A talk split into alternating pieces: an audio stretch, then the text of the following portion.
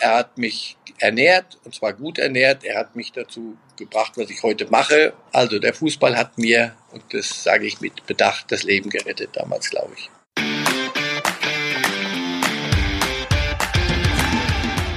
Spitz auf Knopf. Das Interview, wenn das Flutlicht aus ist. Mit Carsten Kulabik. Er war immer dabei, als die Größten der Größten gegeneinander gespielt haben und damit meine ich nicht nur die Fußball-Bundesliga. Europameisterschaften und Weltmeisterschaften hat er genauso begleitet wie packende Champions League-Finals manchmal auch zupackend. Stichwort Harndrang in der Verlängerung. Ich freue mich jetzt mit dem Mann zu sprechen, der in Bernabeu 76 Minuten kommentiert hat und dann ging das eigentliche Spiel erst los. Das war der legendäre Torfall von Madrid. Herzlich willkommen in der fünften Folge von Spitz auf Knopf. Kommentatoren-Ikone Marcel Reif. Hallo. Hallo, danke. Herr danke Reif. für die Ikone. Ja, komm, ist gut. Sehr, sehr gerne. Wie geht's Ihnen? Gut, gut. Oder ich habe noch nie so oft und so ernsthaft den Satz benutzt, den Umständen entsprechend. Den Umständen entsprechend. Sie saßen gerade noch im Flugzeug. Wie ist das denn? Sie sind ja in Ihrem Leben so viel gereist, jetzt in Zeiten von Corona im Flieger zu sitzen. Ähm, es ist anders äh, und man hat natürlich auch ein bisschen mulmigeres Gefühl, aber die, die probieren schon, die Fluglinien ein so ein bisschen auseinanderzusetzen. Ähm, andersrum, wissen Sie was, ich bin froh, dass ich wieder fliegen kann. Alles, was mir zu viel an Reisen war, bis vor noch drei, vier Monaten, war mir dann irgendwann mal ein bisschen zu wenig. Und ähm, es, es fühlt sich wieder ein bisschen normaler an, auch wenn es eine Menge Einschränkungen gibt. Und man trägt halt eine Maske, bloß damit habe ich kein Problem, weil es Sinn macht. So langsam also Normalität, die zurückkehrt. Normalität passt jetzt nicht ganz zu ihrem Herzensverein, dem ersten FC Kaiserslautern, äh, vor wenigen Tagen Insolvenz angemeldet. Wie ist da so Ihre Gefühlslage? Äh, wo sind Sie nochmal Stadionsprecher, wenn ich mal fragen darf? In Wuppertal. In Wuppertal. Schauen Sie, ich erinnere mich noch sehr wohl an Spiele, ich glaube, das war die erste Bundesliga, zwischen ähm, dem SV Wuppertal und äh, dem ersten FC Kaiserslautern. Das ist lang, lang, lang, lang her. Manche erinnern sich noch. Die, aber die müssen dann schon die Haare in etwa so blond tragen wie ich. Ähm, was empfinde ich? Ach, wissen Sie, man könnte es jetzt ein bisschen ähm, hübsch machen und ein bisschen auf, auf Gefühlsduselei. Die Antwort lautet, mittlerweile lässt mich vieles kalt, weil es zum Fremdschämen ist. Weil ähm, ich, ich habe so, so einen Leitspruch, ein Merkmal einer freien Gesellschaft ist die Chance zu scheitern. Also das, man muss auch verlieren dürfen. Wenn man Mist baut, muss es auch mal rappeln. So viel Mist allerdings, wie in Kaiserslautern gemacht wurde über viele, viele Jahre. Ähm, irgendwo hört dann bei mir so das Mitgefühl auf. Ich bin entsetzt, weil natürlich hängst du an so einem Club, wenn du da selber gekickt hast und, und in der Stadt aufgewachsen bist. Aber irgendwann hat es sich dann mal und mittlerweile schaue ich da drauf wie auf einen ach, ich sag's mal ganz zynisch, es hat sowas von, wenn man einem Unfall vorbeifährt. Es, es ist äh, Starren, Unfallstarren und das ist nicht gut. Man will eigentlich vorbeifahren, aber guckt dann äh, trotzdem irgendwie hin. Ähm, das Stichwort ist ja im Prinzip gefallen. Sie sind da groß geworden beim ersten FCK. Sie sind äh, zunächst in Polen geboren, in Niederschlesien, haben anschließend in Tel Aviv gelebt, in Israel und sind mit acht Jahren dann mit der Familie in Lautern gelandet, weil der Vater da beruflich äh, eine neue Perspektive hatte. Und der Fußball war im Prinzip ihre Möglichkeit, ja, wie soll ich sagen, sich zu integrieren, irgendwie auch die Sprache erstmal zu erlernen.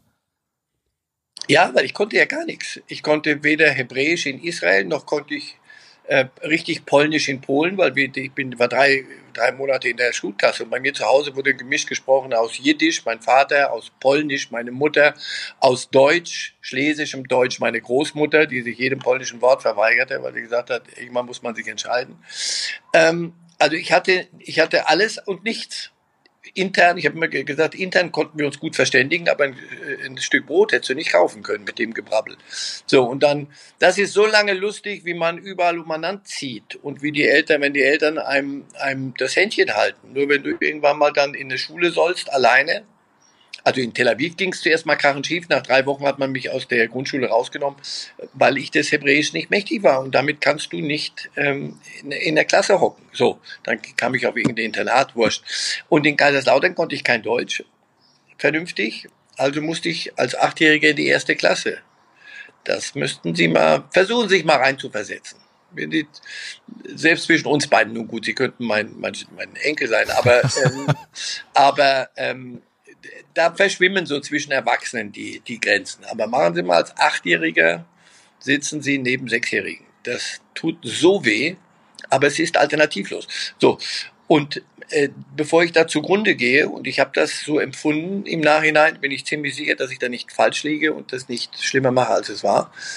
Meine Mutter war klug und hat mich zum, hat gesehen, kicken kann der, also komm, schicke ich den zum Fußballverein, da muss er nicht reden, da soll er kicken. Und das hat funktioniert. Und dann auch hat mir den Arsch gerettet, um es ganz banal zu sagen. Das kann ich mir sehr gut so vorstellen, weil ich glaube, diese beiden Jahre, die Sie angesprochen haben, zwischen sechs und acht sind natürlich ein größerer Sprung als irgendwann von 30 bis 32 beispielsweise. Auch von 30 bis 50, ehrlich gesagt. Wenn man, wenn man einen vernünftigen Menschen trifft, ist es relativ wurscht, ob sie 30, 50, 60, das ist alles unerheblich. Das kann man alles über Ratio hinkriegen. Und mit den Bordmitteln. Wenn du aber keine Bordmittel hast und stürzt dermaßen ab, dann bist du gestrandet. Also der Fußball hat mir, und das sage ich mit Bedacht, das Leben gerettet damals, glaube ich. Das heißt, dieser Satz, es ist ja nur Fußball, wie Sie auch in Ihrem Buch das schön beschrieben haben, im Buch Nachspielzeit, ähm, es ist ja nur Fußball, dieser Satz wird so gerne benutzt, aber er hat für Sie natürlich eine ganz, ganz andere Bedeutung, denn es ist in Ihrem Leben ja nicht nur so eine kleine Sportart gewesen. Und deswegen, immer wenn ich ihn benutzt habe, habe ich gelogen. Ich habe ihn benutzt, weil das war politisch korrekt, das muss man sagen, damit die Leute nicht denken, da hat er nur, da hat er nur einen Fußball im Hirn. Äh, dachte ich, müsste mich rechtfertigen. War dummes Zeug und heute weiß ich, nein, Fußball war nicht nur Fußball für mich, sondern Fußball war für mich nicht alles, aber sehr, sehr, sehr, sehr viel. Und er hat mich ernährt, und zwar gut ernährt. Er hat mich dazu gebracht, was ich heute mache und was ich immer noch gern tue. Und daran hat sich nichts geändert. Und heute sage ich das auch mit, mit Überzeugung. Nein, für mich war es nicht nur Fußball, sondern viel, viel mehr. Mhm. Und Sie haben dann bis zur A-Jugend dann beim ersten FCK gespielt und äh, studiert in Mainz, äh, sind dann auch beim ZDF gelandet. Darüber sprechen wir gleich noch. Ähm, wenn wir uns diesen Fußball nochmal ansehen, Sie haben so die ersten Berührungspunkte mit dem Fußball schon ziemlich früh. Da waren Sie vier und haben dann ein Spiel von Legia Warschau gesehen in Polen. Und die hießen damals noch nicht Legia, sondern anders. Die hießen Zentrale Armeesportclub. Das könnte ich Ihnen auch auf Polnisch sagen, aber das bringt uns nicht weiter. Ähm, ja, mein Vater hat mich mit vier Jahren zu, zu, zum ins Stadion mitgenommen auf dem Motorrad. Und das habe ich nie vergessen, nie. Nie, diesen, diese Fahrt habe ich nie vergessen und dieses Spiel, das Spiel, was weiß ich, wie das Spiel war. Ich glaube 2-0. Ist ja, ist das unerheblich. Nur vieles um, drumherum um dieses Spiel habe ich so präsent nach jetzt 66 Jahren, dass es mich selber ähm, zum Teil fassungslos macht. Ich denke, kann nicht wahr sein, aber es ist so. Also war das ein Schlüsselerlebnis. Erweckungserlebnis, nennen Sie es, wie Sie wollen. Was war dann am Ende Ihre Lieblingsposition, als Sie gespielt haben? Libero oder doch eher der Zehner? Nun, ich pendelte zwischen beidem ähm, und in der Rückschau äh, das größte unentdeckte Talent, aber da sind die alle selber schuld. Ähm, nein, nein, ich war schon ganz, ein ganz guter Kicker, aber mehr auch nicht. Äh, durfte jedenfalls in der A bis zur A-Jugend des ersten FC Kaiserslautern Libero und malweise im Mittelfeld spielen. Das, äh, da musste man schon den Ball von A nach B bewegen können. Das lasse ich mir nicht wegreden. Hm. Haben Sie eigentlich von Ihrem Vater auch äh, den Modegeschmack geerbt? Er war ja Tuchhändler, war ein feiner Mann, wie Sie beschrieben haben, und hat auch seine Hemden selbst gebügelt. Ist das auch genetisch bedingt möglicherweise? Also mein Vater hatte nie ähm, schmutzige Schuhe das, das ging nicht. Mein Vater, wir, war, wir waren nicht reich und im, nach dem Krieg sowieso nicht, sondern die mussten gucken, dass wir was zu fressen kriegen, die Kinder. Aber mein Vater war immer tadellos gekleidet. Das, das muss jetzt nicht das, was ich mir heute leisten kann und so, das ist kein Kunststück, da geht man hin und so. Aber so, das würde ich schon sagen. Ich habe eine, eine Affinität zu, auch zu, zu Äußerlichkeiten und ich glaube schon, dass ich die von meinem, meinem Vater geerbt habe. Mhm. Wir legen los mit unserer ersten Rubrik hier bei Spitz auf Knopf. Sechs Fragen, sechs Antwortmöglichkeiten. Sie müssen sich für eine Option entscheiden. Ich äh, starte mal mit Hacksteak oder Hashtag. Hacksteak. Sie können mit Hashtags nicht so viel anfangen. Null. Aber den, wenn, wenn Sie es niemandem verraten, ähm, da, als ich damit belästigt wurde äh, und als Sky-Kommentator, mussten wir während des Spiels auf Hashtags hinweisen, auf irgendwas. Und da habe ich zum Sendeleiter gesagt, pass auf, ich werde Hacksteak sagen. er sagt, nein, das wirst du nicht machen. Doch, die Flasche Rotwein, sehr guten Rotwein, denn die habe ich als Wette gewonnen, habe ich vor zwei Jahren, glaube ich, hat er sie endlich bezahlt. Ich habe sehr wohl Hacksteak gesagt. Nein, ich kann mit Hashtag nichts anfangen, weil, ähm, und das ist Unsinn. Das ist natürlich, die, komm, die, die haben eine Berechtigung und meine Söhne, für sie ist das normales Leben. Ich, was ich damit sagen will, ist, ähm, ich, ich bediene mich der sozialen Medien nur, wenn ich muss, ähm, weil ich das nicht brauche. Und also für mich selber nicht brauche. Das, das, wenn, ich, wenn ich dadurch etwas verpasse, gut, werde ich es mit ins Grab nehmen und dann ewig bedauern. Aber bis dahin ähm, schreibe ich Briefe, auch noch handschriftlich und rühre Menschen damit zu Tränen. Ich, ich äh, telefoniere ähm, und ich treffe mich noch sehr, sehr gern mit Menschen. Also treffen heißt, wir stehen uns gegenüber, Social Distancing, alles gut. Aber Sie wissen, was ich meine. Und da ist mir das eine, eine irgendwelche ähm, WhatsApp-Gruppen oder irgendwelche Dinge, wo, wo dann wahllos geteilt wird. Ja, bravo, alles gut, aber nicht mein Ding. Ich kann Ihnen versprechen, das bleibt unter uns. Nächste Frage. Spät schlafen gehen oder früh aufstehen? Spät schlafen gehen. Ich war nie, ich war nie in Frühaufstehen. Ich bin Journalist, machen Sie nicht lächerlich. Journalisten schlafen, rauchen Gauloirs und Nein, was weiß Fast ich. eine rhetorische Frage von mir, genau. Ja, nein, nein. Ich kann bis nachts um zwei ganz ordentlich arbeiten. Ich kann morgens um sieben ähm, notdürftig meinen, meinen Namen buchstabieren. Und deswegen gut, dass die meisten Spiele auch in der Champions League dann sehr, sehr spät angepfiffen wurden. Haaland oder Lewandowski? Äh, noch Lewandowski. Da höre ich heraus, es wird sich bald ändern. Es, ja, Biologie, Entschuldigung, wir hatten es doch vorhin im Alter.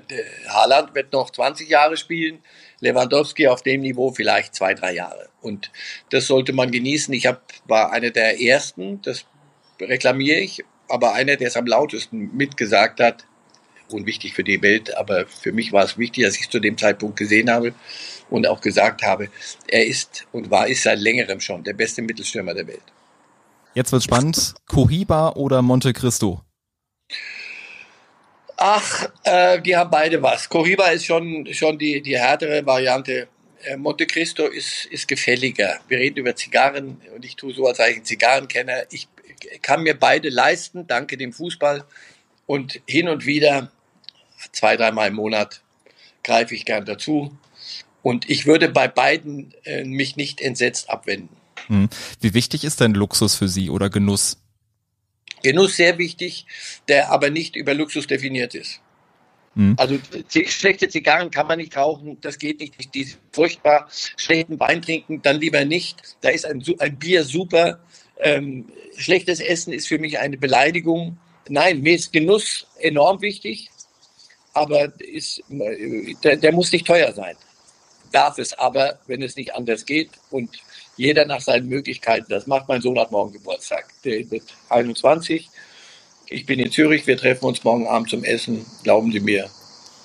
Ähm, der wird sehr ungern schlecht bedient an so einem Abend. Das kann ich mir sehr gut vorstellen. Das heißt mit anderen Worten, wie wichtig ist es für Sie, sich auch mal was zu gönnen, wenn man es auch verdient hat? Wenn ich es mir verdient hat. Und ich glaube mir, da habe ich immer ein ganz gutes Gespür für gehabt. Äh, ich gebe zu, es gab allerdings auch die Ausreise, wo ich es nicht verdient hatte, wo ich es zum Trost brauchte. Ich dachte also, pass auf, jetzt tust du dir was Gutes, weil alles so schief gegangen ist und weil du solchen Mist gebaut hast, dass du jetzt lieber mal ganz alleine irgendwo hingehst. Also ich bin dann nicht der sich dann einer, der sich kasteit und mich dann in, in, ins Büßerhemd begibt. Aber in der Regel ist es eher so, weißt du was, heute Abend ist mir danach und ähm, ich, ich bin in der privilegierten Situation, dass ich es mir leisten kann. Jetzt äh, belohne ich mich mal für irgendwas. Mhm. Porsche oder Ferrari? Du lieber Gott. Ich hatte mal einen Porsche, das war der, die Erfüllung eines Bubentraums. Ferrari bin ich mal, weil wir einen Film gedreht haben, einen sehr schönen Sportspiegel beim ZDF noch über Enzo Ferrari, war ich im Werk äh, in Milanello und da bin ich mit einem mit einem Testfahrer um die, die hauseigene Strecke gefahren. Glauben Sie mir, dafür muss man geboren sein. Da war mir klar, das Fahrzeug würde ich nicht mal an, in die Nähe seiner Grenzen bringen. Und deswegen, nein, das hat mich, hat mich nie, nie, nie wirklich gereizt. Porsche dachte ich, müsste man irgendwann mal geschafft haben. Und das hat sich ergeben. Und dann war es aber auch, ist längst vorbei. Lange, lange vorbei. Aber eine spannende Erfahrung kann ich mir vorstellen. Ja, ja. Und Relegation, ja oder nein?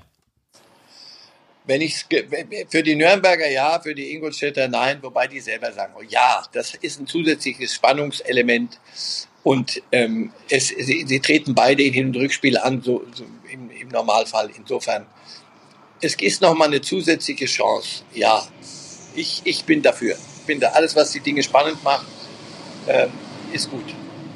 Sonst wissen wir ja sonst, wer Meister wird. Da, ich das, da das nicht mehr spannend ist, lassen Sie mir doch wenigstens die Relegation. Wobei sie ja vor der Corona-Krise gesagt haben, dieses Jahr wird's noch mal richtig spannend und am Ende, wir haben es gesehen, es war dann doch nicht spannend. Nee, nee, das darf man halt nicht laut sagen. Wenn die das hören, die Falschen. ist das eine die, extra Motivation? Die sagen dann, na, dann pass mal auf, mein Freund. Wenn wir dir mal zeigen, wie spannend wir das handeln werden. Gern noch eine kleine Bonusfrage, entweder oder. Videobeweis, ja oder nein? Ja, Unbedingt, aber nicht als Beweis, sondern als Hilfsmittel. Video Assistant Referee und das Assistant in Großbuchstaben, alles andere beweisen, wenn man es beweisen kann, gut, wenn man es nicht beweisen kann, ist es ein Hilfsmittel, Schiedsrichter guckt sich nochmal an. Es wird in Deutschland auf eine, wie ich finde, schwachsinnig, fast religiöse Art diskutiert. So wie Sie mich auch gerade fragen, ja oder nein, da jetzt aber zum Schwur sofort hör auf, wir sind im Jahr 2020, das ist ein technisches Hilfsmittel. Der Schiri wird derjenige sein müssen, immer, der entscheidet. Wenn das passiert, wenn irgendwo andere ihm sagen, du musst jetzt das und das machen, dann bin ich sofort weg, dann sofort Schluss. Aber solange ein erwachsener Mensch sagt, pass auf, wir haben da ein technisches Hilfsmittel und ein paar Augen mehr haben drauf geguckt, dann gesagt, du, du hast, glaube ich, was übersehen, guck's dir selber an, aber möglicherweise äh, interpretieren wir das so und du so, dann guckt er sich das an, wenn er ein guter ist, wird er sagen, habe ich einen Fehler gemacht, den können wir jetzt korrigieren. Oder, nee, ich habe es so richtig gesehen, aus. Aus die Maus und das Ganze nach 20, 30 Sekunden, wenn es geht. Und nicht, ja, wann geht er denn raus? Also Sie merken, ich komme da ins, ins Labern, weil mich das zum Teil so nervt, diese Diskussion, die ist so jämmerlich daneben und hilft niemandem. Dabei ist es wirklich Assistant und sonst nichts. Für mich vollkommen nachvollziehbar. Ich muss trotzdem, um im Fußballjargon zu bleiben, mal dazwischen grätschen.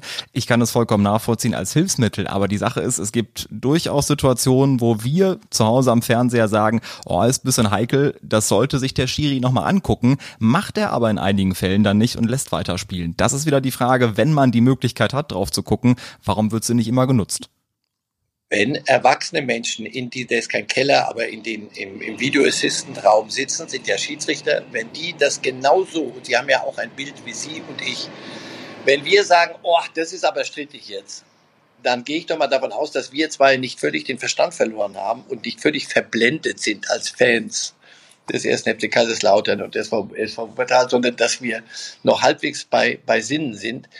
Und dann empfinden wir etwas als strittig warum soll dann der andere Mensch, der das vor den Monitoren beguckt, nicht auch als strittig empfinden? Und wenn es strittig ist, sagt man, und da heißt jetzt, ja, man darf aber nur bei solchen, macht ihr nicht lächerlich, weil das ist so legalistischer Scheiß. Das ist so, so irgendwelche Listen abarbeiten. Du, wir haben das Gefühl, das war strittig, guck's dir nochmal an. Und wenn der sagt, ich habe es perfekt gesehen, aber komm, ich gehe hin, ich guck, weil ich glaube, dass ich es perfekt gesehen habe. Das ist so viel subjektiv und das ist auch völlig in Ordnung. Nur der muss entscheiden dürfen. Das heißt, wenn es willkürlich erscheint, ist es ganz schlecht. Sie, ich habe vorhin gesagt, die Chance zu scheitern, ein, eine Säule unseres Gemeinwesens ist Rechtsgleichheit. Also wenn die bei Rot über die Ampel fahren, es ist mir völlig wurscht, was Sie, was Sie mir danach erzählen, muss es genau dasselbe sein, wie wenn ich über, bei Rot über die Ampel fahre. Ein Elfmeter ist ein Elfmeter oder kein Handspiel. Ich sage, aber jetzt da kommen wir noch zur Handspielregel, bitte erbarmen. Nein, aber wenn es eine, eine, eine, eine Sache ist, die, die, die, die den Schiedsrichter nicht als einzigen Idioten im Stadion belässt. Denn wir zwei gucken es zu Hause oder und oder parallel wie viele mit ihren mit dem mit Hashtag Gedöns Endgeräte, wie ich zu meinen Söhnen immer sage, bitte ab Tisch die Endgeräte weg. Was? Hä, was? Vergiss es. So, die gucken sich die Szene an und sehen in der Zeitlupe, boah, das, das, der hat ihn ja, der hat ihn ja fast umgebracht. Und der Schiri hat weil ihm einer davor lief, völlig menschlich, nicht gesehen. Und dann ist er der einzige Idiot im Stadion. Das Tor in Hoffenheim, wo der Ball durchs Außennetz da geht, Leverkusen, das, das kannst du doch heutzutage nicht machen, 2020. Wir können doch nicht blind stellen. Also, hör auf, wirklich. Sinnvoll eingesetzt, vernünftig eingesetzt, von erwachsenen Menschen eingesetzt, ist das eine alternativlose Weiterentwicklung. Feierabend. So wie, wie es wird irgendwann auch die Abseitslinie geben, die wird auch automatisch gemessen werden. Und Abseits ist, ja, äh, das war aber sehr knapp. Äh, da darf es ein bisschen mehr sein. Das können Sie beim Metzger machen. Da können Sie sich eine, eine Scheibe kalte, nasskalte Wurst eine mehr geben oder nicht. Das dürfen Sie entscheiden. Oh, ein schönes Ansonsten, Bild. Ja, aber abseits ist abseits, weil es abseits ist. Und ob das ein Zentimeter oder 100 sind, wenn ich es denn, Abspielzeitpunkt, wenn, wenn der Ball den Fuß verlässt, wenn das die, die Maßgabe ist und ich kann das bestimmen, muss ich mich an die Dinge halten. Es ist hart im Leben, aber nicht verhandelbar. Und ich glaube, das Schöne ist ja, dass man äh, darüber diskutieren kann. Es ist trotz des Videobeweises nicht immer eindeutig und deswegen gibt's immer wieder Gesprächsbedarf. Und ich glaube, spätestens jetzt sind sie so richtig auf Betriebstemperatur und äh, jetzt können wir so richtig loslegen mit unserem Podcast. Hallo. Sie haben vorhin den schönen Satz gesagt, vor 66 Jahren haben Sie das erste Fußballspiel gesehen mit vier Jahren. Ähm, und es begann aber für Sie zunächst im politischen Journalismus beim ZDF. Da waren Sie ganze zwölf Jahre von 1972 bis 84 und äh, waren auch beispielsweise in London als Korrespondent. Ähm, warum sind Sie dann irgendwann zum Sport abgebogen? Naja, ich wollte nicht Sport machen, weil ich, das war für mich ähm, Hobby und, und wirklich Passion, aber nicht, nicht Job. Deswegen wollte ich mir das gar nicht verhunzen, sondern ich wollte poli äh, seriöser politischer Journalist werden. Das hat auch alles sehr gut geklappt, bis ähm, ich in London dann eigentlich der, der Richtige, und das habe nicht ich gesagt, sondern andere, der Richtige gewesen wäre, um diesen Job dort festzukriegen und nicht nur hinzumachen, die Arbeit zu tun und den alten Studioleiter zu entlasten, sondern ich hätte Studioleiter werden können, müssen, sollen. Ähm, und das hat aus mehreren Gründen nicht funktioniert, was bei mir zu einer äh, Verärgerung, um es sehr vorsichtig auszudrücken, geführt hat. Und zu dem Entschluss, na dann eben nicht. Und dann gab es parallel das, die Anfrage, möchtest du denn nicht zum Sport kommen? Wenn du schon so beleidigt bist und wenn so schlimm alles ist da. Und dann habe ich gesagt, ja.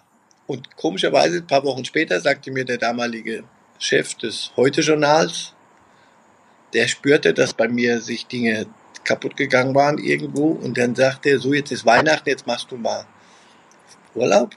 Und danach kommst du zurück und dann wirst du Chefreporter des Heute-Journals. Was in Fachkreisen durchaus ein veritabler Edeljob ist. So, da sagte ich, später war der Intendant beim Südwestfunk Peter Voss, Peter, danke, aber too little too late. Ich bin dann schon weg nach Weihnachten, nämlich beim Sport. So, dann waren alle traurig, andere haben sich gefreut. Ich habe es gemacht und ähm, weine mich immer noch nicht in den Schlaf ob dieser Entscheidung. Das kann ich sehr gut nachvollziehen. Andere waren traurig. Wie froh sind Sie immer noch im Nachhinein, dass Sie dann 84 Richtung Sport abgebogen sind? Aber wissen Sie, was wäre denn gewesen, wenn ich, wenn ich nicht abgebogen wäre? Wie froh wäre ich gewesen? Insofern, ich ver, ver, vergleiche das nicht, setze das nicht in irgendeine Relation, sondern ganz einfach, so wie es gekommen ist, ist es sehr, sehr gut gekommen. Ich habe gern gearbeitet beim Sport, ich arbeite immer noch eine Menge im, im, in diesem Metier und fühle mich immer noch wohl. Also kann es nicht die klassische Fehlentscheidung gewesen sein. Sagt er mit einem schönen Lächeln im Gesicht und daraus schließe ich alles, alles richtig gemacht auf jeden Fall. Glauben Sie denn an Schicksal oder ist das für Sie eher Zufall? Nein, Nein, nein, nein, nein. Oh, jetzt sagen Sie sofort weg, ist das geplant, wenn Sie mich gefragt oder war es geplant alles? Das habe ich Ihnen gerade erzählt. Wenn mich Leute fragen, wie, oder Jüngere schreiben ja manchmal, wie, wie, wie wird man was, wie, wie, sie ihren, wie kann man ihren Weg gehen? Das kann ich nicht sagen. Sie müssen an der richtigen Stelle ähm, Glück haben, die richtigen Leute treffen und die richtigen die Abzweigungen nehmen. Ein römischer Philosoph, ich weiß nicht, Seneca, glaube ich, hat gesagt, ähm, was ist, ähm, äh, Moment, das war das, wenn, wenn Bereitschaft und Zufall aufeinandertreffen, das ist dann Glück. Das, das, so muss man es machen. Du musst bereit sein, also das Zeug mitbringen. Und ich hatte meine Kenntnisse vom Fußball und Sport, auch wenn ich es nicht beruflich machte. Aber ich hatte, den, der Zufall war, war, kam. Jemand sagte, hör zu, komm her. Und wenn sie, wenn das aufeinander trifft, dann haben sie Glück, dann haben sie, dann, dann, das ist eine Erklärung. Deswegen, es gibt keine Blaupause.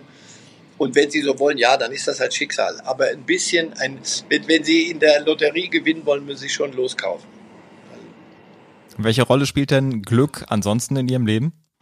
Vielfach, vieles, vieles, vieles, ähm, was ich mit, mit, wenn man älter wird, werden Sie noch merken, was in Richtung Demut dann führt, weil man weiß, man hält sich zwar für einen tollen Hecht und man macht ja auch alles so richtig und, und da und da und da, aber vieles ist einfach nur, hey, jemand hat sich gerade die Zeit genommen, dir Gutes zu tun und äh, darauf hatte ich wenig Einfluss und das ist dann Glück und Pursuit of Happiness, wie in, in der amerikanischen Verfassung im ersten Artikel steht, ist ähm, ein Lebensantrieb. Ich, ich möchte Glück sein, glücklich sein, ich möchte anderen Menschen, die mir wichtig sind, Glück bereiten. Aber ich möchte, dass auch die glücklich sind. Und das ist, das hat man eine Menge zu tun.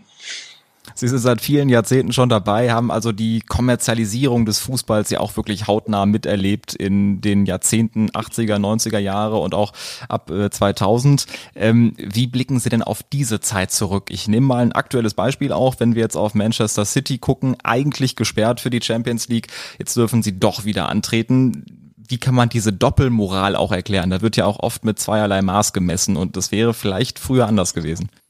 Ja, äh, aber früher war sowieso alles besser. Deswegen darüber. Das sind, glaube ich, jetzt neun Euro ins Phrasenschwein. Minimum, ja. Ja, aber Sie, Sie, in, Sie, Sie unterstellen das ja. Früher wäre das alles einfacher gewesen. Schauen Sie, deswegen, das habe ich mir abgewöhnt. Ähm, Kriege führe ich nur, wenn ich sie schon gewonnen habe. Deswegen, das ist eine Thematik, da hätten wir, hätten wir beide uns viel früher treffen müssen und dann aber so richtig auf den Putz hauen und sagen, hier bis hierhin und keinen Schritt weiter äh, als Bundesliga eingeführt wurde. Und für mich war der, die, die, der entscheidende Punkt, die entscheidende Kreuzung war die Einführung der Champions League.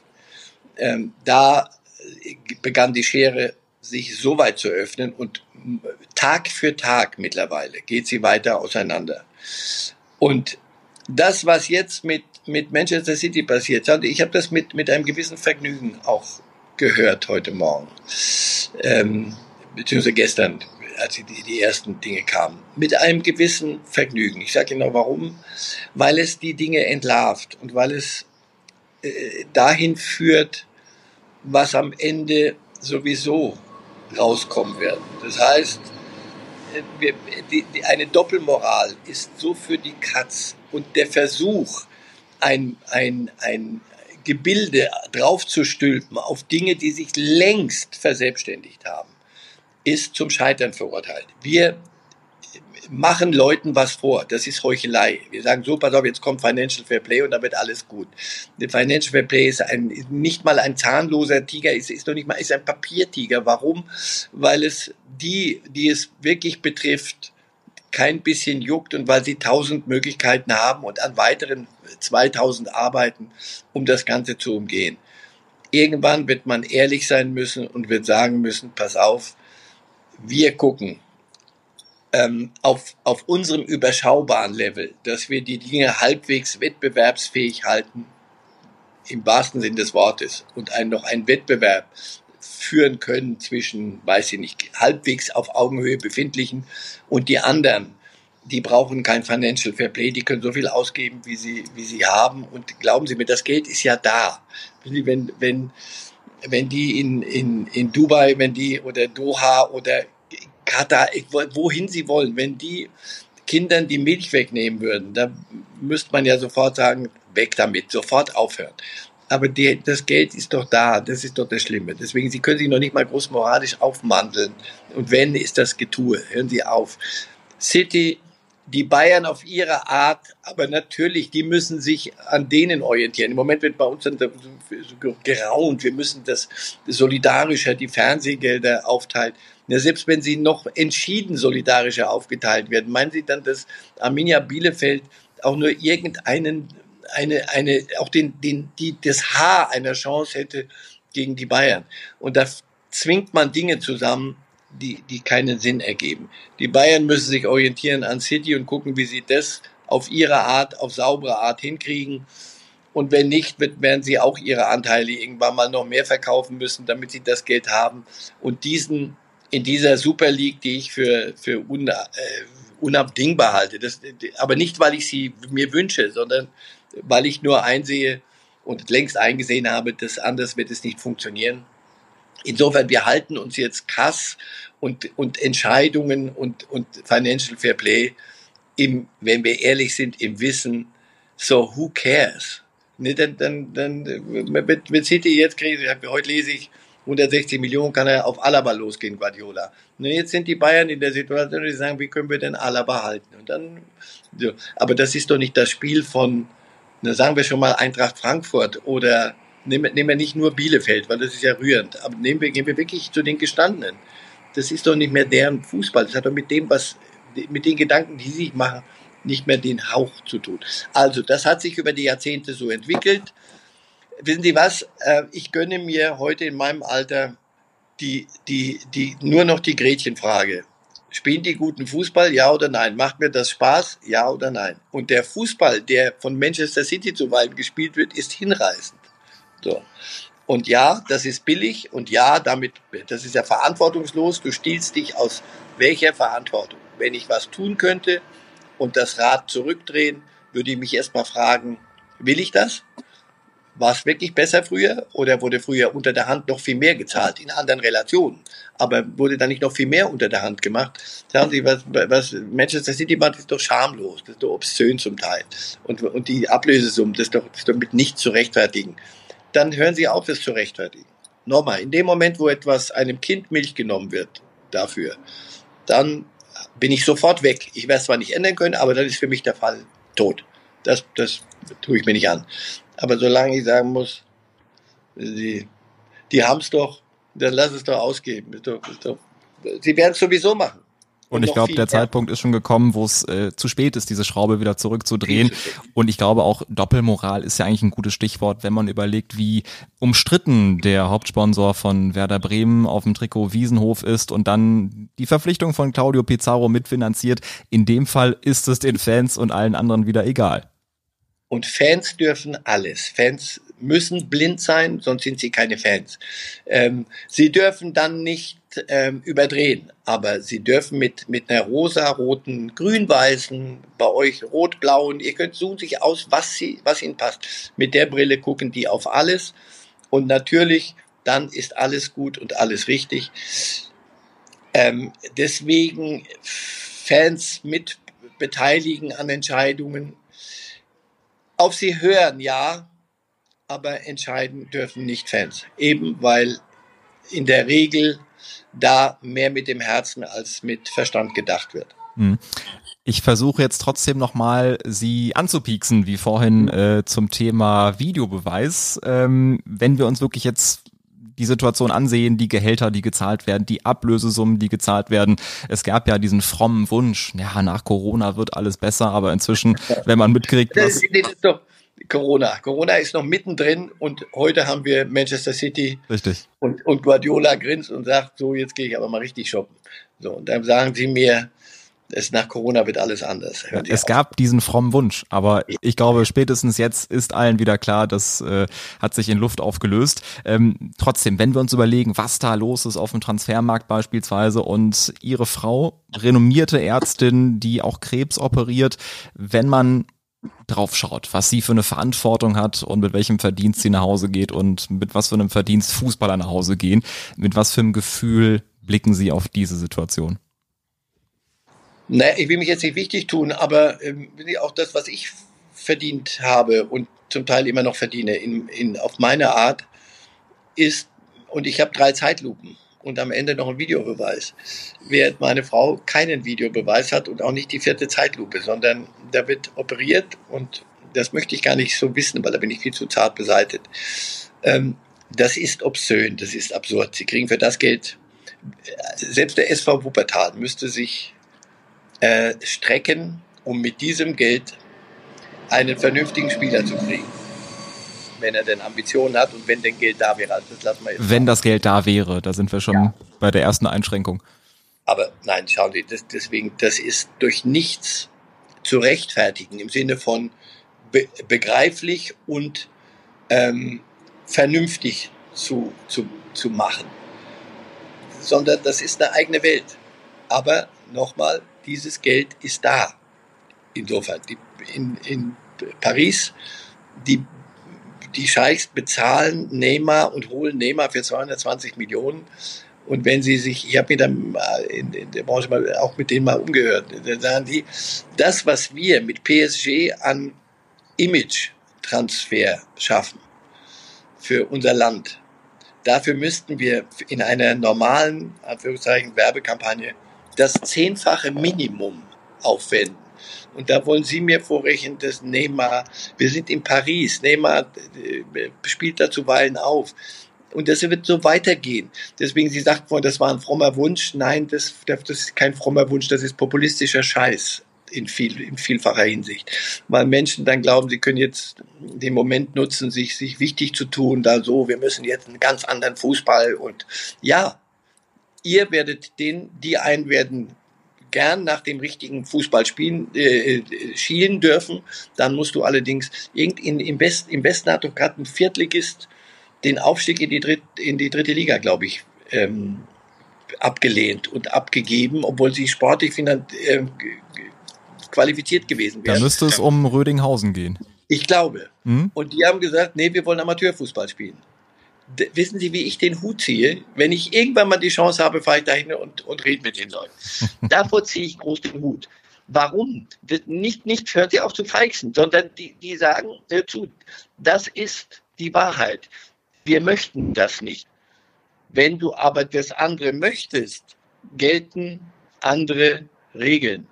Und, das, und für die noch anderen, nämlich für City, Bayern, Juventus, Paris, Real, Barcelona, Chelsea, United, Liverpool gelten völlig andere Gesetze. Und ich halte es nur für völlig sinnfrei, das alles immer zusammenpressen zu wollen mit Bielefeld und selbst mit Frankfurt.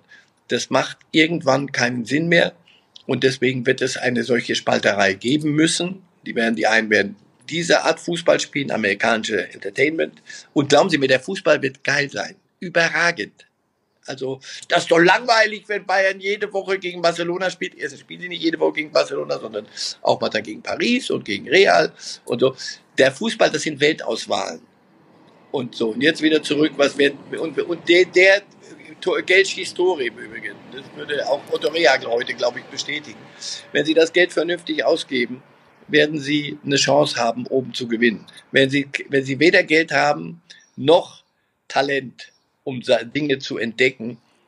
Fragen Sie mal in Dortmund, wie das ist, wenn man weiß, man ist Zweiter und man kann tun und lassen, was man will, wenn die Bayern nicht freiwillig beschließen, nicht Meister zu werden. Gefällt mir das? Nein. Also Vorsicht, bevor jetzt jemand wieder aufjault.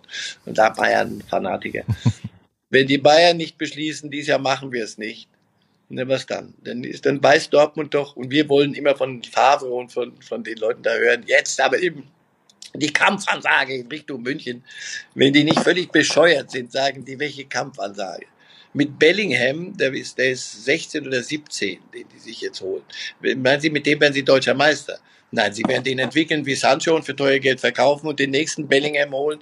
In der Zwischenzeit haben die Bayern sich aber um Sané und wahlweise Harvards und andere gekümmert. Richtig, so wie der normale Kreislauf ja ist dann auf dem Transfermarkt. Ja. Aber ich fand äh, dieses Beispiel des Amateurvereins, der sagt, nee, wir können uns die dritte Liga nicht leisten, ähm, ziemlich gut, weil es Fußballromantik ist eigentlich. Wenn man sagt, wir sind ein kleiner Verein, wir wollen lieber klein bleiben und äh, die Zuschauer haben Spaß, es kommen nicht so viele zum Spiel, aber wir sind irgendwo eine Familie, eine Einheit. Das ist doch genau das, was eigentlich der Fußballromantiker haben will und nicht das große Geld und die großen Ablösesummen und diesen kommerziellen Fußball.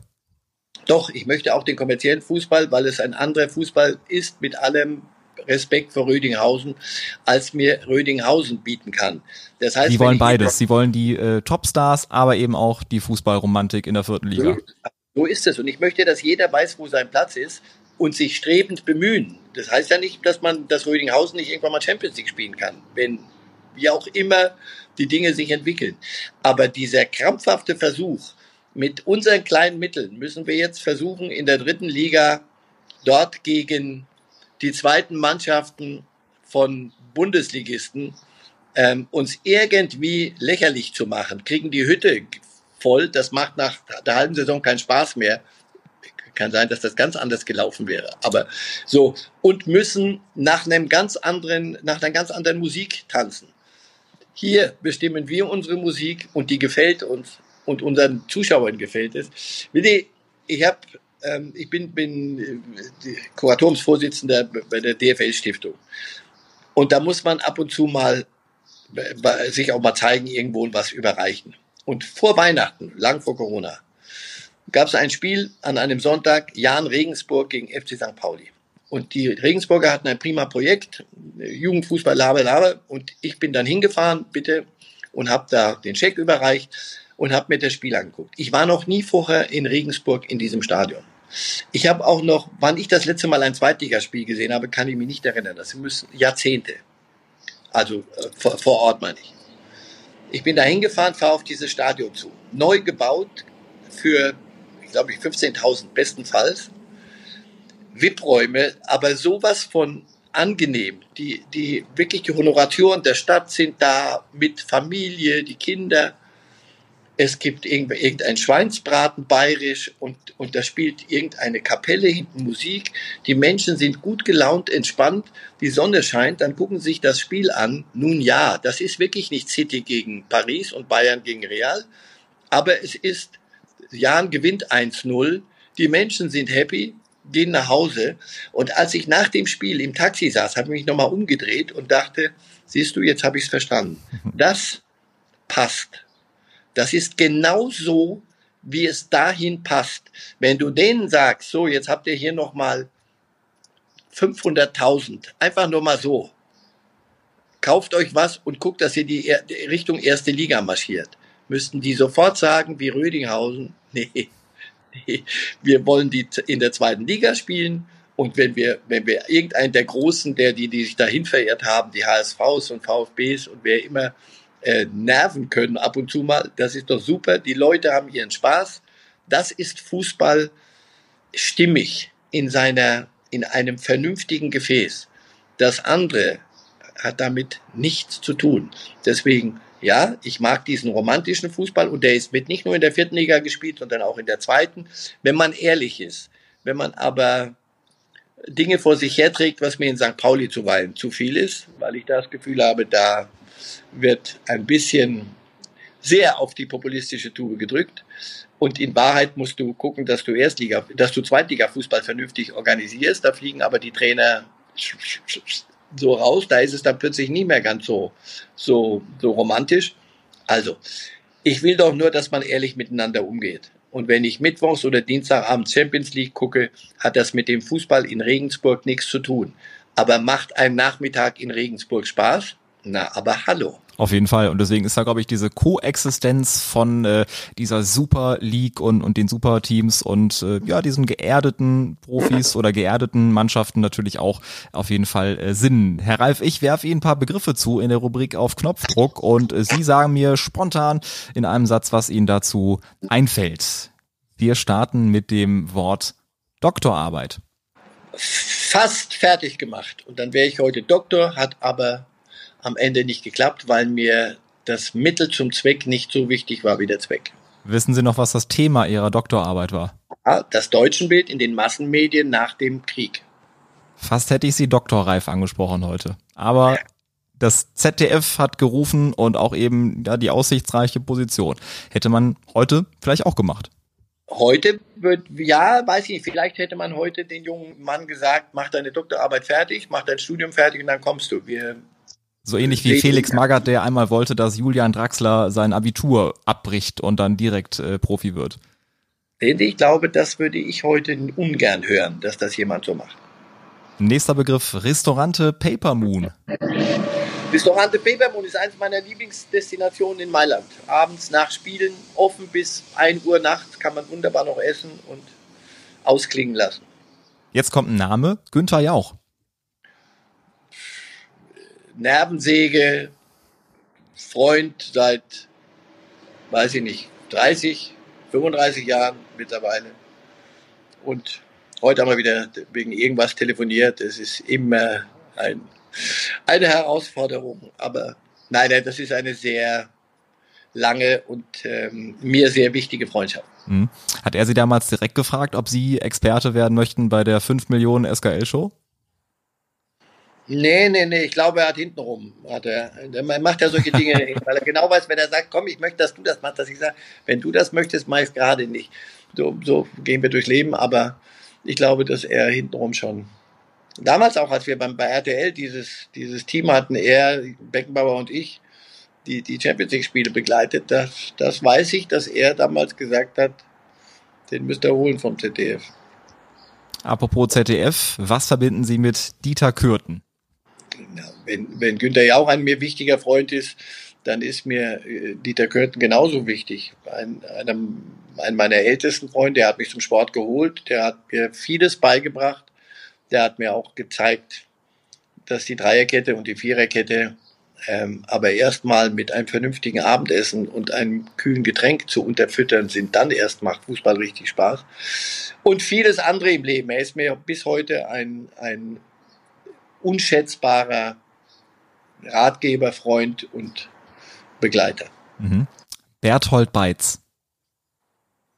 Doch, da reicht aber ein Satz nicht. Berthold Beitz hat mein Vater aus einem Zug in ein Todeslager, ähm, Konzentrationslager geholt äh, während, des, während der Nazizeit. Und so meinen Vater das Leben gerettet und meine Existenz erst ermöglicht. Also größer kann man es nicht machen. Mhm. Und Sie hatten auch äh, das große Glück, ihn dann auch kennenzulernen, auch mal persönlich dann zu treffen. Bei euch ganz nicht so ganz weit weg, in der Villa Hügel. In Essen, genau.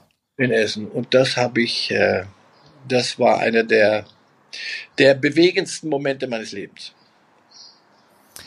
Wayne Gretzky. Ach, das war, ich habe, äh, bevor ich Fußball kommentiert habe, habe ich Eishockey kommentiert. Körten war ja ein, ein, ein linker Vogel, der mich da, als er mich zum Sport holte, weil er wusste, ich bin gar nicht so scharf drauf, Fußball zu kommentieren, sondern ich wollte schöne Filme machen in der Welt und die Nachwuchsarbeit in Brasilien am Beispiel der, Copacabana. So, das war so mein, mein Berufsziel. Und da so drei Wochen in Ruhe sich mal äh, zu informieren. Nee, nee, sagt er, Mama, Mama, Mama, Eishockey, fahr mal zur WM, Eishockey, du, du. Und ich war Eishockey-Fan aus meinen alten Heidelberger und Mannheimer Zeiten aber ich war kein Experte. Und das musste ich mir richtig gut erarbeiten. Also da habe ich mich richtig reinknien müssen. Und ähm, da war Wayne Gretzky als ich, ich habe hier in meiner Wohnung drei, drei Trikots hängen. Eins ist Wayne Gretzky unterschrieben, weil das, nee, nee, das ist eine Ikone. Sie haben mich vorhin mit Ikone beschimpft, aber das ist, das ist eine Ikone. Ein, einer, der seine Sportart so dominiert hat, wie, wie Michael Jordan den, den Basketball zum Beispiel. Spitzname The Great One. Und einen Namen habe ich noch für Sie, Jakobus Co. Prinz. Mit dem haben Sie auch gerechnet, geben Sie es zu. Ach, Jakobus Theodorus Prinz, kurz Code aus dem Jakobus. Das war der erste Ausländer, den sich der erste FC Kaiserslautern damals Neymar-artig ähm, holte, ganz zu Beginn der, der Bundesliga-Zeit, ich glaube im zweiten Jahr, 64, 63, 64, ich, weiß, ich bin gar nicht sicher, ob, sie, ob er im ersten Jahr schon da war. Und der hatte alles, was ich mir als Fußballspieler so vorgestellt habe. Glamour und ein bisschen Leichtigkeit und die Socken unten und das Hemd über der Hose, alles was heute, die Socken gehen gar nicht mehr runter, weil man Stutz, Skimannschuhe tragen muss. Früher, das konnte man noch. Ähm, ja, und das war ein, ein Gemütsspieler. Also der konnte an, an Flutlichtabenden, für heute Flutlicht, früher war Freitagabends, wenn Flutlicht oder Flutlicht gespielt, das war was Besonderes. Das, das, ach, das, ah, irre. Gab ja auch extra Flutlicht-Trikots, also auch das so muss man sich nochmal so auf der Zunge zergehen lassen.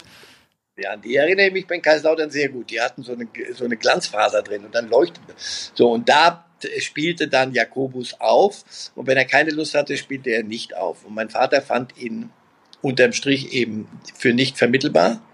Denn wenn einer nicht durchgängig 70 Prozent bringt, ist das keiner für uns.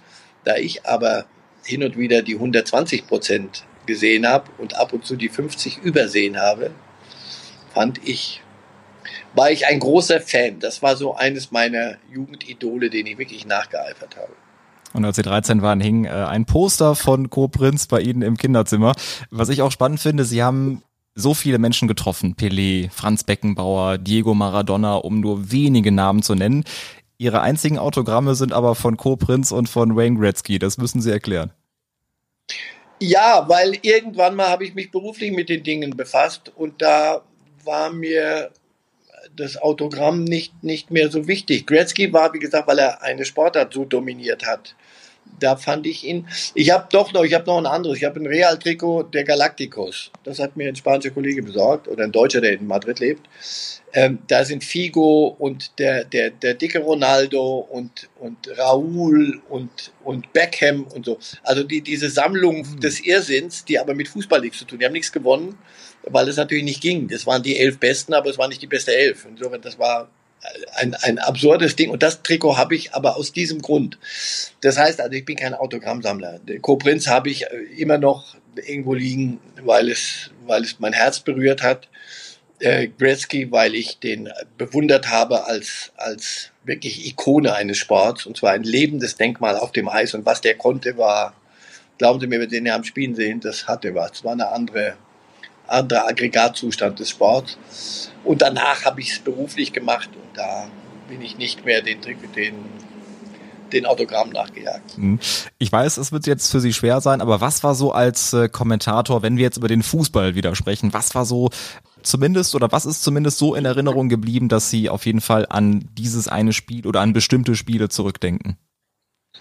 Wenn Sie mir das umgefallene Tor jetzt mal kurzfristig ersparen, äh, dann ist das gut ähm, wenn, ähm, wenn sie mir auch wirklich das schenken, dass ich die Rankings nie gemacht habe, weil ich sonst ja immer gesagt hätte, guck mal, aber das ist jetzt nicht so gut wie letzte Woche das. Das, das soll doch das sein, was du nie vergessen willst.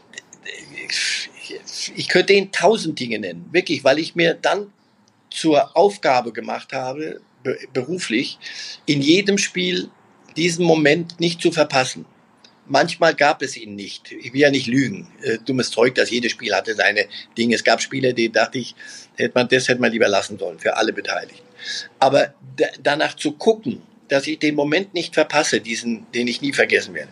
Aber es gab, glaube ich, das war 2010 rum, ich weiß nicht mehr, spielte ein Champions League Finale Barcelona gegen Manchester United.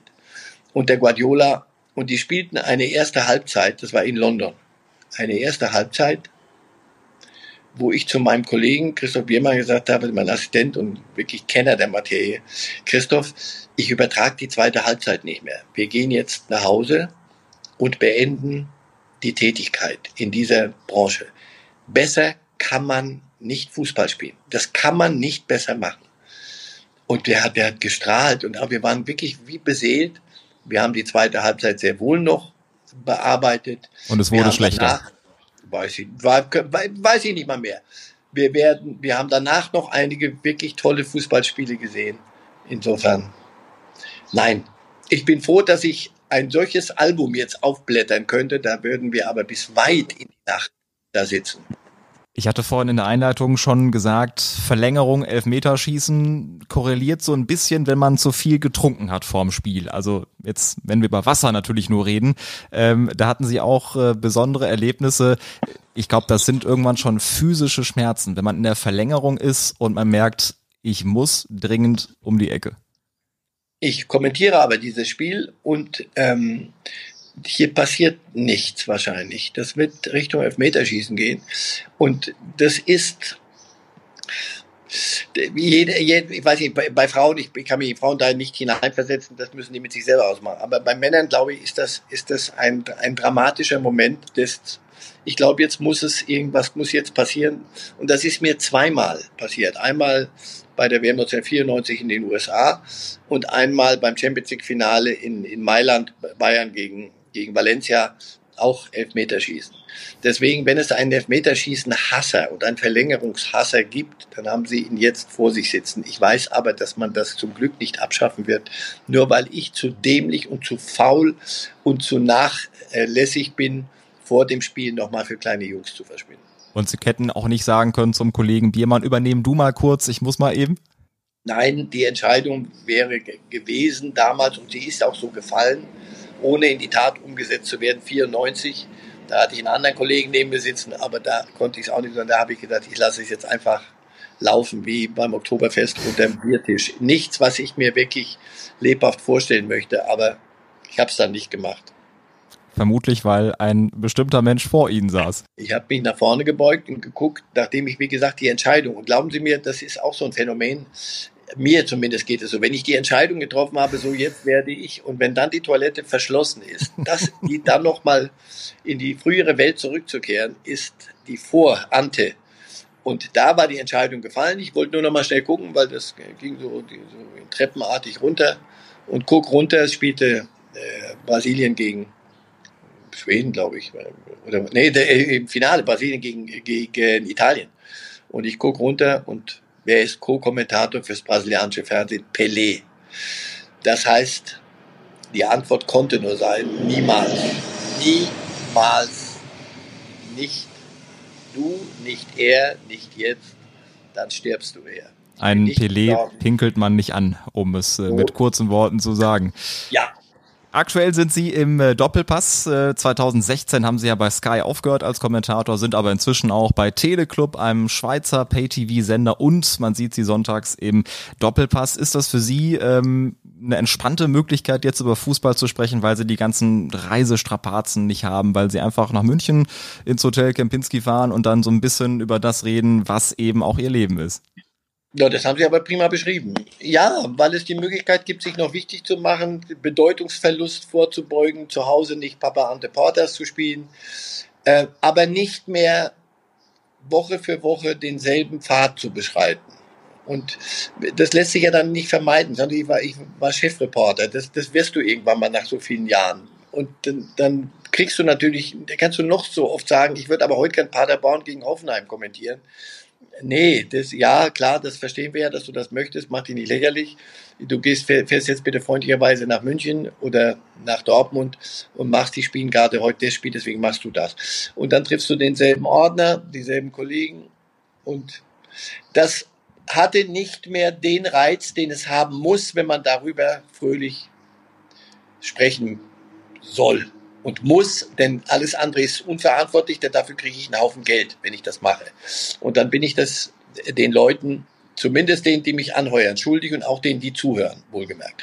Und da habe ich gemerkt, pass auf, das kriegst du so nicht geregelt. Das, das mach was, änder was. Und das ist gelungen. Mittlerweile mache ich kaum weniger als früher, aber ich mache anderes und ich mache es, ähm, als, weil es mir Spaß macht. Und immer handschlagmäßig. Das heißt, wir sind uns aber einig, dass wenn ich merke, das bin ich nicht mehr, das kann ich nicht mehr, das will ich nicht mehr, dann hat es sich, ja.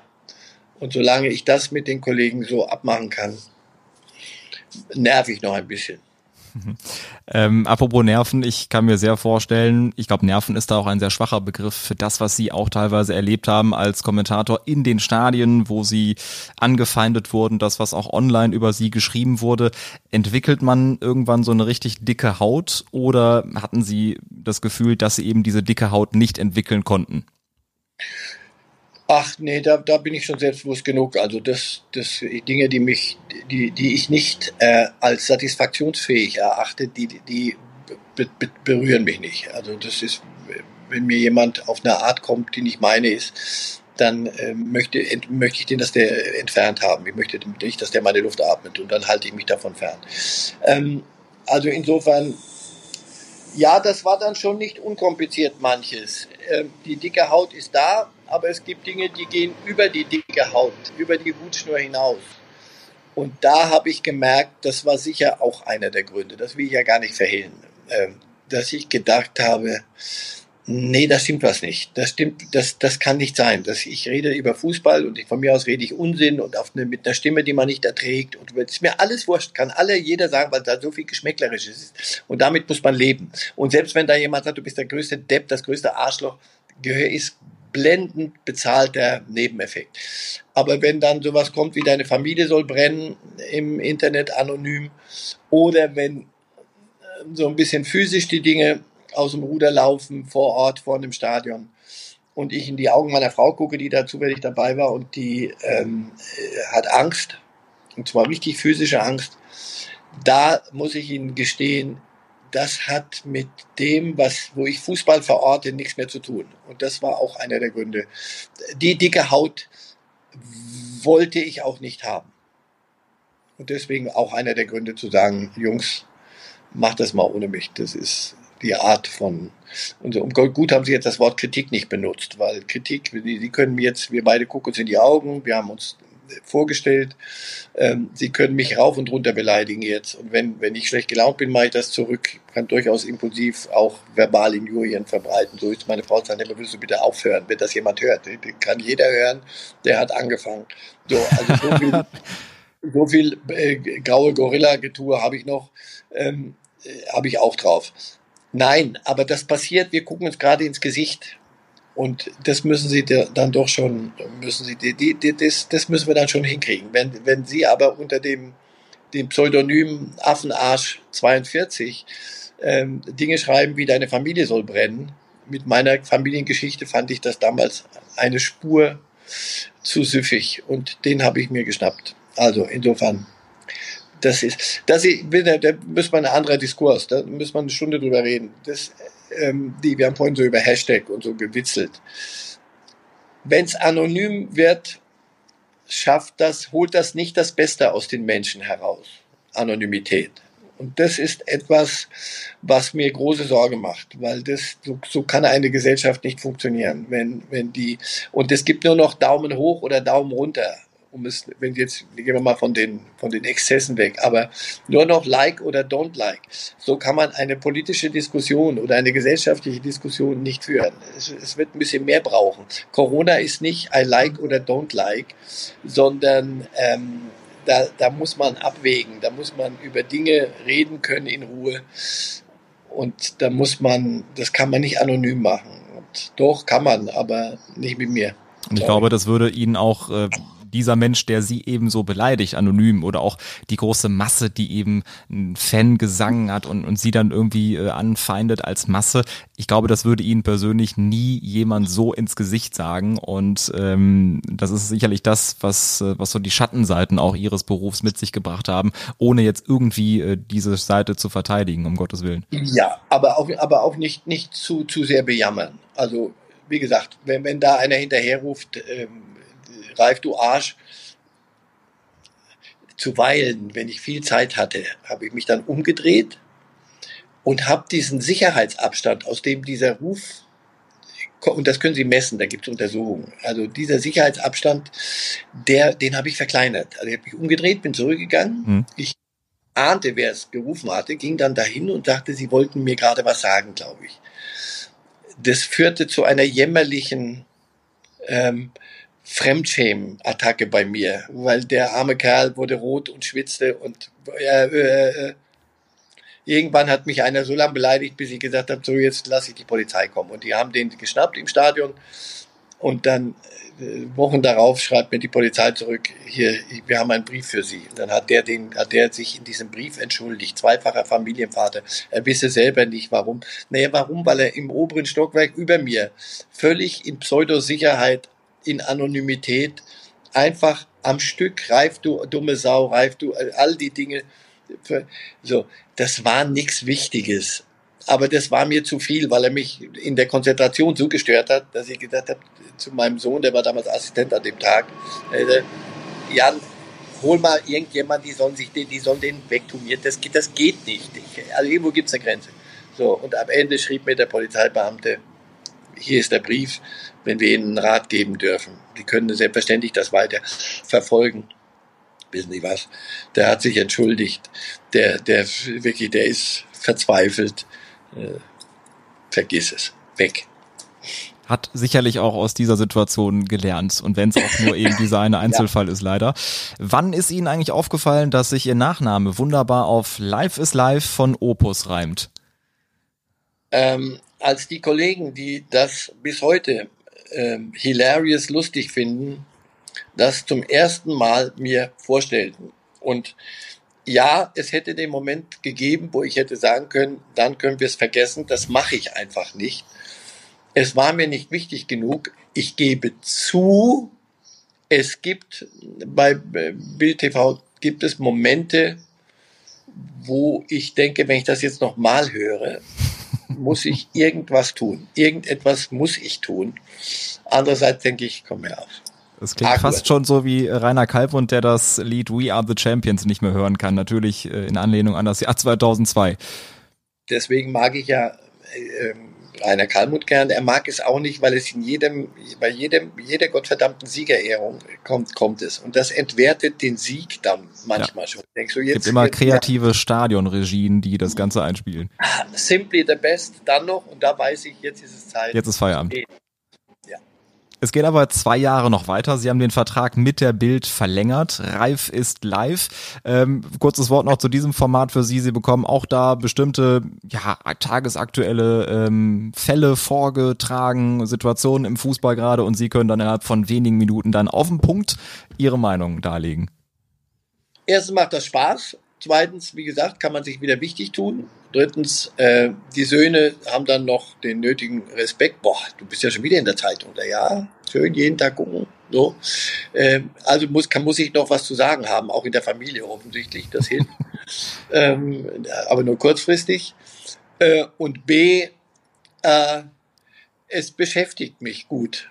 Und nochmal, es macht Spaß. Es macht, es ist, ich, ich, und es hält mich wach. Es hält mich, äh, wenn ich das erste Mal merke, die fragen mich was und ich wüsste jetzt nicht genau, was die meinen. Das heißt, ich weiß schon, was sie meinen, ich habe noch keine Ahnung. Dann verspreche ich ihnen over and out. Und Sie sprechen genauso mit äh, funkelnden Augen über Ihre jetzige Tätigkeit, wie beispielsweise die Fußballromantik auf äh, kleineren Plätzen. Zum Abschluss äh, würde ich gern noch ein paar Sätze beginnen und Sie werden das Ganze dann vervollständigen. Wenn ich eine Fußballregel abschaffen könnte, wäre das? Äh, die mittlerweile so zu kompliziert gewordene Handspielregel. Also nicht die Auswärtstorregel. Na, das hat sich bewährt. Lass es. Ganz anderes Thema. Meinen drei Söhnen gebe ich mit. So viel an Werten, die mir wichtig sind, wie überhaupt nur möglich. Ich träume jetzt von? Von einem vernünftigen Abendessen. Und wenn ich die Wahl hätte, noch einmal Bundesliga kommentieren oder noch einmal eine Live-Schalte als Korrespondent für das ZDF Heute Journal? Unfair kann ich nicht so beantworten. Ich sage Ihnen auch gleich warum. Weil ich in der Schweiz für Teleclub ähm, mit großer Wahrscheinlichkeit am 11. August nach Lissabon fliegen werde und äh, ein Viertel, zwei Viertelfinals, ein Halbfinale und das Finale kommentieren werde. Insofern, das ist noch äh, die, die Aber äh, und ich könnte heute nicht nach London fliegen, sagen, so jetzt mal zur Seite, die, die dort ihren, ihren guten Job machen und dann jetzt kommt der Meister nochmal und zeigt euch, wie es geht. Da bin ich zu lang draußen. Aber ich gebe zu, es wenn ich mit meiner Frau eine Heute-Sendung gucke und es gibt eine Schalte nach London und ich gucke, wo steht er da? Und dann sage ich, guck, da steht da links von Westminster, da ist so eine Rasenfläche, da habe ich auch gestanden. So. Ähm, das reicht und das muss reichen in der Rückschau. Schöne Erinnerungen an Ihre Zeit in London. Herr Reif, es hat großen Spaß gemacht. Jetzt haben wir länger ja. als eine Stunde gesprochen und ich möchte Sie auch nicht von einem leckeren Abendessen aufhalten. Äh, wissen Sie schon, was es heute Abend gibt? Ähm, nein, da lasse ich mich mal lasse ich mich mal überraschen. Aber da äh, bin ich ziemlich auf der sicheren Seite. Haben Sie einen Wunsch? Sagen Sie jetzt nicht Pizza Margherita. Nee, nee, nee. Pizza Margherita, das äh, lasse ich mal in Mailand. Da, alle, alle Plätze haben ihr Ding und da lasse ich sie auch. Marcel Reif, vielen Dank. Gern.